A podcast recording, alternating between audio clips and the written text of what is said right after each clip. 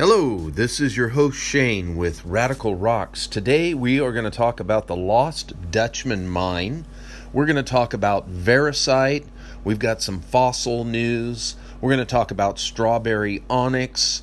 Many other interesting things in the news. Um, like, like, I said, we got some fossil news and good stuff like that. Um, running a little late this week on the podcast because of uh, technical difficulties. My car engine uh, blew up, I guess you could say. It's junk, basically. And also, my computer crashed, and I don't know if it's a hardware deal or a mega virus, but that's getting looked at. So, we're trying to rely on uh, the ancient tablet and uh, some uh, just basically looking up information from books and stuff in the library, per so to speak. So, with that, we'd like to ask you to support uh, all things Radical Rock. All our social medias can be found at radicalrocks.com. You just scroll down to the bottom. There's all our links. We've got podcasts, blogs, we've got um, YouTube videos, and all that good stuff. All of your social media links to connect you with thousands and thousands of other people who are like minded with rocks and minerals. And as you go to radicalrocks.com, you can see that we have a few items there for sale. I want to thank everybody for going to our Facebook live sale as well. So let's get right into it. Um, let's see. I've got the computer here already failing on me. So technical difficulties have been just plaguing me this week. And give me a second, pull this back up. First of all, let's talk about the strawberry onyx. Um, the Orange Belt Mineralogical Society in the Inland Empire of Southern California, uh, which I'm a member of, wonderful organization that educates people, does field trips, they have shop. Um, very affordable and a great community of like minded rockhounds, mineral lovers, and lapidary artists that are willing to share their knowledge and everything else. The strawberry onyx is reported of a beautiful strawberry onyx with vivid swirls and bands of reddish pink that was shown from uh, the old Ribbon Rock mine in the Bristol Mountains, which is in the Mojave Desert. Um, they went to go see if there was anything left for rockhounds to find. It took a 14 mile drive on a dirt road and then was followed by a two mile hike. Now, it is slightly uphill, so you do want to be in good condition if you're going to do this. To reach the trailhead, they took Interstate 40 east to Barstow and exited Ludlow, continued approximately a mile to a dirt road turned right to a power line road, traveled approximately 13.2 miles to the trailhead. Not too bad, but four wheel drive is probably required. Now, this travel is along a power line road, which is uh, pretty common out here in California. Beautiful view of the Kelso Dunes. Now, is the trip worth the effort? Well, they said that as they approach the site, there's an old cabin that is constructed from railroad ties. Um, it's very dilapidated, but it's a good base. The hill directly north of the cab cabin uh, has the strawberry onyx and colorful travertine onyx. So there's still an opportunity there with uh, um, sledgehammers and chisels, hard rock mining, if you would. Um, there's also abundant material found along the hillsides. The strawberry onyx is very pretty. There's also jasper and agate to be found in this area. They even found some chunks of chalcedony with a little touch of fire in them. So, this uh, sounds like a great trip to me. If you join the Orange Belt Mineralogical Society, you will get these newsletters, you will get these updates. Um, we have pictures here of some of the members cracking some of this beautiful strawberry onyx uh, apart from huge boulders that would uh, just be too much to carry out by hand. But uh, and there it is. There's the uh, little cabin, uh, kind of a box looking thing, and the strawberry onyx is a prize to be had. There's pictures of it there. You can check that out. All right. Now, how about treasures gemstones from outer space. Yes, Will Robinson. So, if you go way back, you know exactly what that is. Um, outer space is a treasure chest of gemstones, and this is found on the astronomy site, astronomy.com. Outer space is a treasure chest of gemstones, and uh, this was written by Emma Yasinski. Uh, and has pictures of diamonds and sapphires on the cover here. Scientists have found that yes, there is diamonds in the universe a very abundant, um, unusual, right? You would think carbon would be um, something that uh, um, is is from de- dying things, things that have died and been compacted. But uh, you know, it's a natural occurring mineral, and diamonds are there, opals, rubies, and sapphire. Um, opal, to be able to form, has to have water. So them finding um, opal uh, and signs of opal is very exciting. The scientist here says uh, NASA's monthly announcement of discovery of water on Mars, even in the infrared spectrum, which they look to find the different minerals that have been taken from Mars from the spacecraft, have shown every single location uh, shows water at some level or another all over Mars. So they feel that there is water underneath the surface to be found, and that would indicate that they should find uh, uh, opal. In fact, in 2008, um, to get some really good details, they did find some opaline silica with their uh, cameras and, and searching. Also, they predict that other gems could be found like ruby, sapphire, um, and evidence of cubic zirconium is actually found in moon rocks um, that can be found. So, very interesting to think about gems in outer space, maybe a little ways off for some of us, but uh, pretty fun, pretty exciting stuff. Now, a fossil hunter discovers a rare sea mollusk. I don't have much fossil news for you today due to my technical difficulties. I just can't pull up that many windows on this ancient uh, uh, iPad here that I'm utilizing for some of today's information. But if you go to lethbridgeherald.com, there's an article there called Fossil Hunter Discovers a Rare Sea Mollusk, and they've got a picture of it there. And this is one of those kind of things that, uh, you know, you really got to know what it, what it, looks like, or you think it's just an ugly rock. But uh, they have a picture of this fossil here, and it is a species uh, or a relative, a cousin, as it were, of ammonites. Fossilized shell has some iridescent qualities when held up to the light and is related closely to the sea mollusk also known as the nautilus today. Now, this uh, fossil here, the article was written by Tim Kalinowski on February 9th.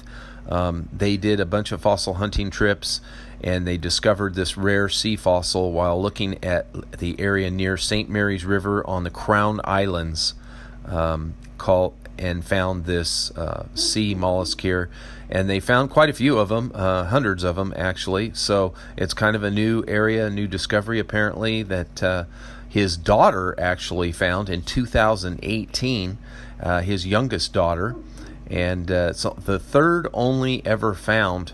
Uh, okay, so the hundreds of ones that they found are not this rare variety. They're more a common variety that's been found. So let me make a little correction there. So this is only the third one of this very, very rare one. They call them dinosaur. Um, they're like a, in a concretion, and they call them dinosaur eggs in a sense because they look like it, but sometimes inside is a specimen of a fossil, and that's how they found this um, this mollusk here. All right. Um, next, I've got a nerdy article I may read at the top. Um, we'll talk about that. It's called "Who Invented the um, and it gives a good description of the meteorologic microscope, which is very um, good at looking at minerals and learning about them, gemology, mineralogy, uh, different things like that. We've talked about some of these things in the past, but uh, very good article here. If we have time, we'll go look back and look at that. Next, we want to talk about why some rocks on Earth turn red. Um, the articles in Science Times, go to sciencetimes.com and uh, you can see the article there. Uh, written by Isabella Beltran on February 9th. Why do some rocks turn red? And there's some beautiful pictures here of some of the hills in uh, United States of America from all over um, the country, mostly in the Midwest. But they do talk about rocks in New Jersey, rocks in the American Southwest, and the red a lot of time, according to Christopher Lepre, is due to hematite. Um, there's very few locations where red hematite hematite um, phenomenon is widespread, and that is mostly here in the West. They call it geological red beds on Earth, and also this is found in Mars. Now, other things, of course, can cause rocks to fade to red, but uh, hematite is a most abundant, abundant mineral on our surface in the shallow crust, and it is a iron oxide, uh, commonly responsible for rock uh, forming in metamorphic sedimentary and igneous rocks at various locations around the world. It's also a very valuable source of ore, uh, can be collected and used in gym, uh, certain gym uses and things like that. Uh, it's really good when you find like jasper with hematite bands through it, or even some tiger's eye with hematite bands through it. Can be very impressive and give it quite the striking look. Um, but anyway, hematite uh, ha, uh, information has been analyzed, and scientists and researchers are looking at the relationships between the um, distribution of this in relation to geological formations and uh, also in um, fossils, vertebrates, and climate uh, situations. So, pretty interesting. Uh, the article goes on to say that uh, scientists believe, oh, page moved on me. Uh, they believe the redness is caused by iron in rocks reacting with air similar to rust. So, basically, the rocks are rusting. And uh, hopefully, we can go out there and collect them before they rust away, right? okay, now the Superstition Mountains is the location of the fabled Lost Dutchman mine. We'll just go through a few points and topics. Um, one of the references that I use is an old book from the early 1970s, Treasure Hunters Digest by Jack Lewis um, how and where to find hidden treasure. If you ever have a chance to buy these old books, it's certainly worth it. The history of the Lost Dutchman um, could be talked about for hours and hours. There's book after book written on them, but they are surrounded in mystery, in legend in many deaths. Uh, amazingly, there's just been piles of bodies piled up over the years from different causes of death, including snake bites, sunstroke, um, and of course, violence, acts of violence, or just dying out in the desert. Many skulls, bones, bodies, swords, and weapons associated with these violent um, confrontations over the decades when this area was owned um, many, many years ago. Um, the, actually, Spanish armor's been found there, Spanish swords, Mexican straw sandals by the hundreds have been found there. Many signs that showed that there was some major mining going on here. Um, the mystery really began about 1748 when Don Miguel Peralta uh, owned some 3,750 miles of this. It was deeded to his family. Uh, in 1848, the Treaty of Guadalupe Hidalgo was part uh, of the deal that made that become part of the United States. So this family um, wanted to get the gold out of there that they could, and at the same time, there was uh, a lot of uh, activity from the Apache Indians because this area was considered sacred for them. So uh, uh, battles ensued where a lot of the family was killed trying to uh, get the last bits of that gold they could before they lost the ownership to that mine uh, and that land. And in this effort, uh, it seems that it was pretty well hidden. Several stories have been found where large amounts of gold uh, have been found, where possibly these struggles took place. Uh, one one story goes on to say that these uh, Mexican miners were uh, overcome by the Apache Indians and uh, tried to run away and is uh, then and were killed. And many years later, in a volcanic area uh, quite a ways away from here, um, was eighteen thousand dollars in gold. This was in 1975 when gold was probably you know more reasonably priced. I'm not sure, but um, they found this gold there, which they think could have came from this area. Many many stories. Now, one of the identifying areas that uh, everybody talks about for this Lost Dutchman mine uh, in the Superstition Mountains is identified as Weaver's Needle. Uh, Weaver's Needle, Needle is the landmark that uh, everybody who's gone treasure searching in this area is looking for.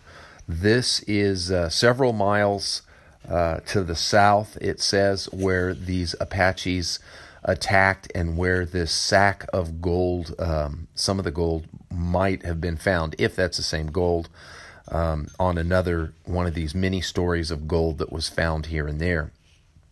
Now, um, at one point, apparently, um, the Apaches knew about this, and a gentleman was blindfolded and taken to Weaver's Needle, and uh, he was able to um, see through his blindfold a little bit, and he did see Weaver's Needle as well as some old ruins, um, and he was was um, taken to get all a bunch of gold, quite a bit of gold that he could carry, and this story supposedly um, is backed up by other people. So there's one story um, of an old timer who brought a sack of gold to San Francisco, about six thousand dollars worth when gold was probably $35 an ounce back in those times. So many, many stories like this of people who found this gold. Um, uh, different individuals. Like I said, you get the book and you can read about this for hours. But uh, some of the things that uh, people look for, uh, some of the main clues are the pilings where the tools were, um, and looking for evidence of shafts because these were said to have been filled, covered with ironwood logs, um, smeared with caliche to make a coating, and then bushes planted over the entrances. So this could be pretty hard to find um, if it's there, but it does seem that there really was a mine there at one time. And if that's something you're interested in, uh, pretty amazing stories that you can read about, find about these interesting characters um, through the years, through the um, uh, early 1800s on through to the early 1900s. So, one other story we want to talk about is the variscite mineral. Thought we would talk about variscite today. I talked a lot about turquoise the last uh, couple weeks ago, and I always enjoy talking about turquoise, one of my favorite minerals. Um, is named from Variscia, an old name for a German district um, in Germany, of course, where they found rare crystals of predominantly um, cryptocrystalline or fine grained masses of veins and crust or nodules of variscites. Now, this uh, is usually near the surface where it's produced um, with very phosphate rich waters.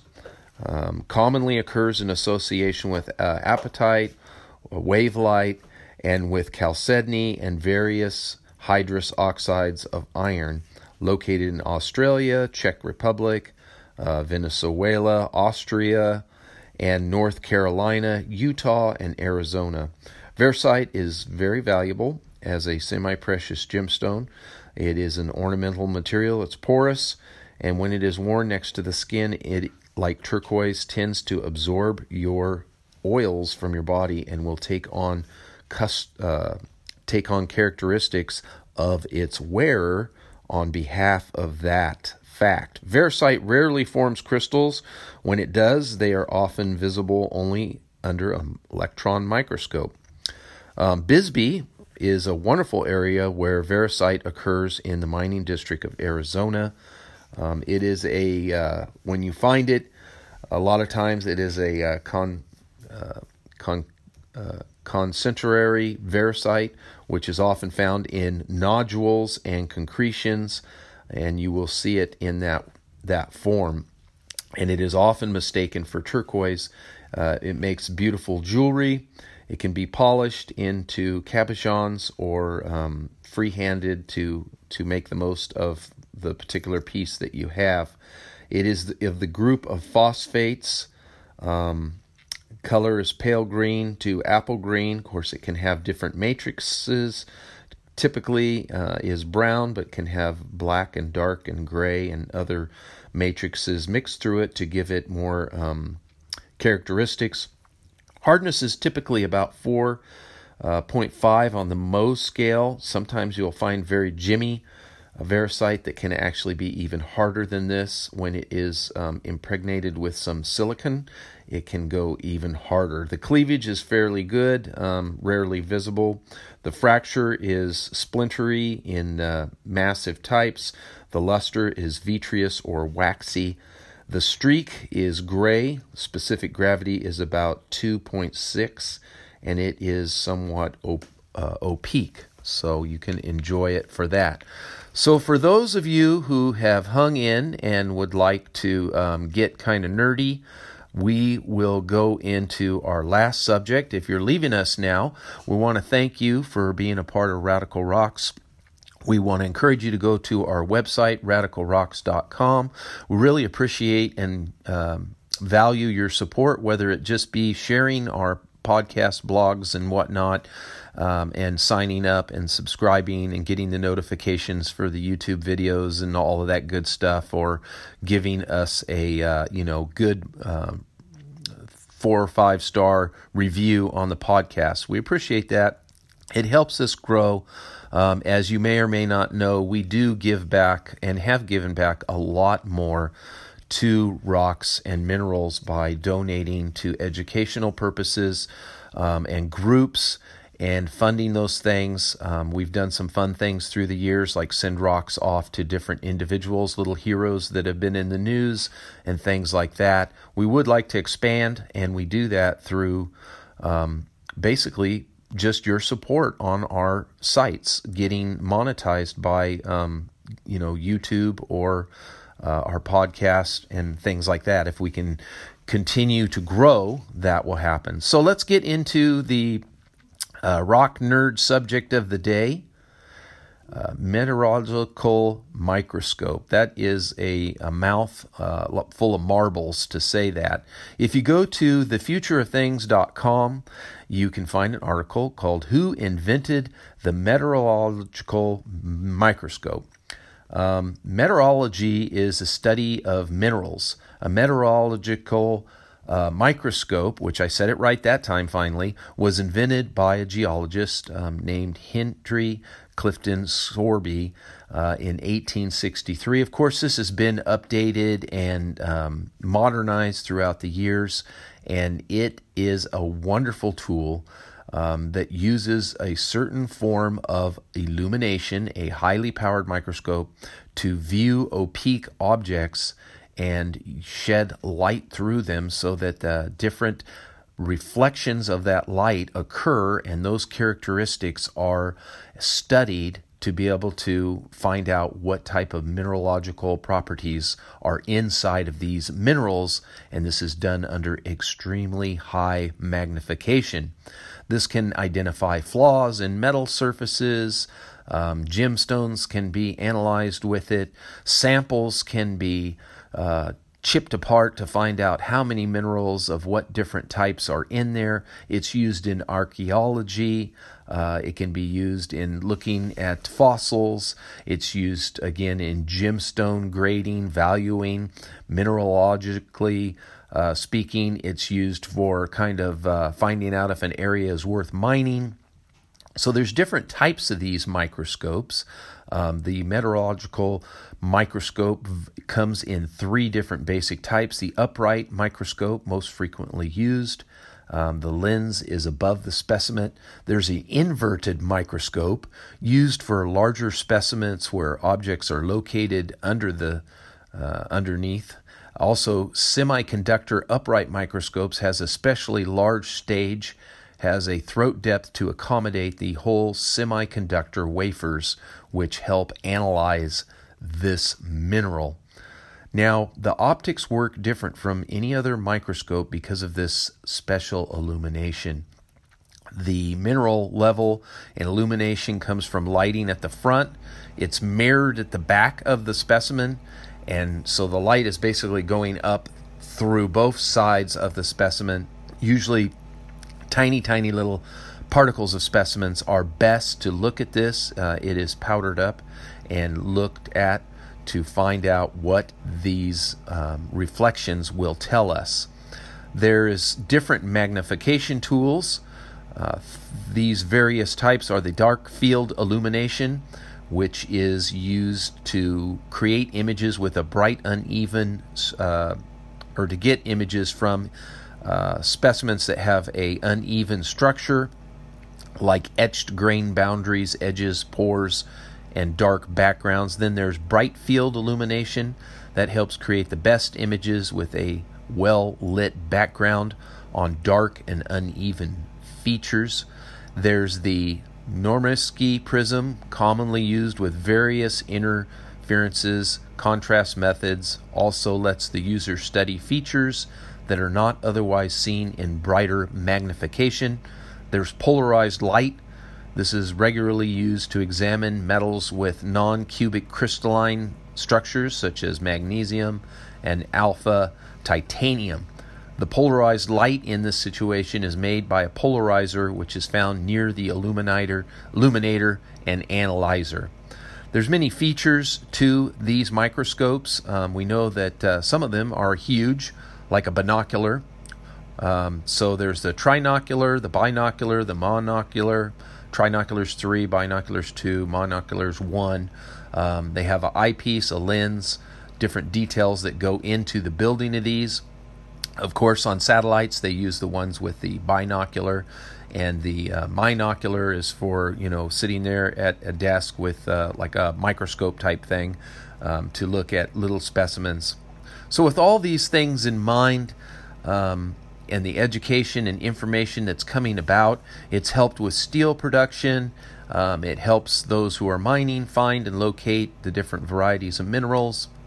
It is a indispensable tool among researchers and students, and uh, certainly an, a subject of a little bit of interest to us real rock hounding nerds. So, with that, guys, we're going to conclude today's show. I want to thank you and encourage you again. Check out Radical Rocks, join up, sign in, share, and remember rockhounds don't die, they petrify.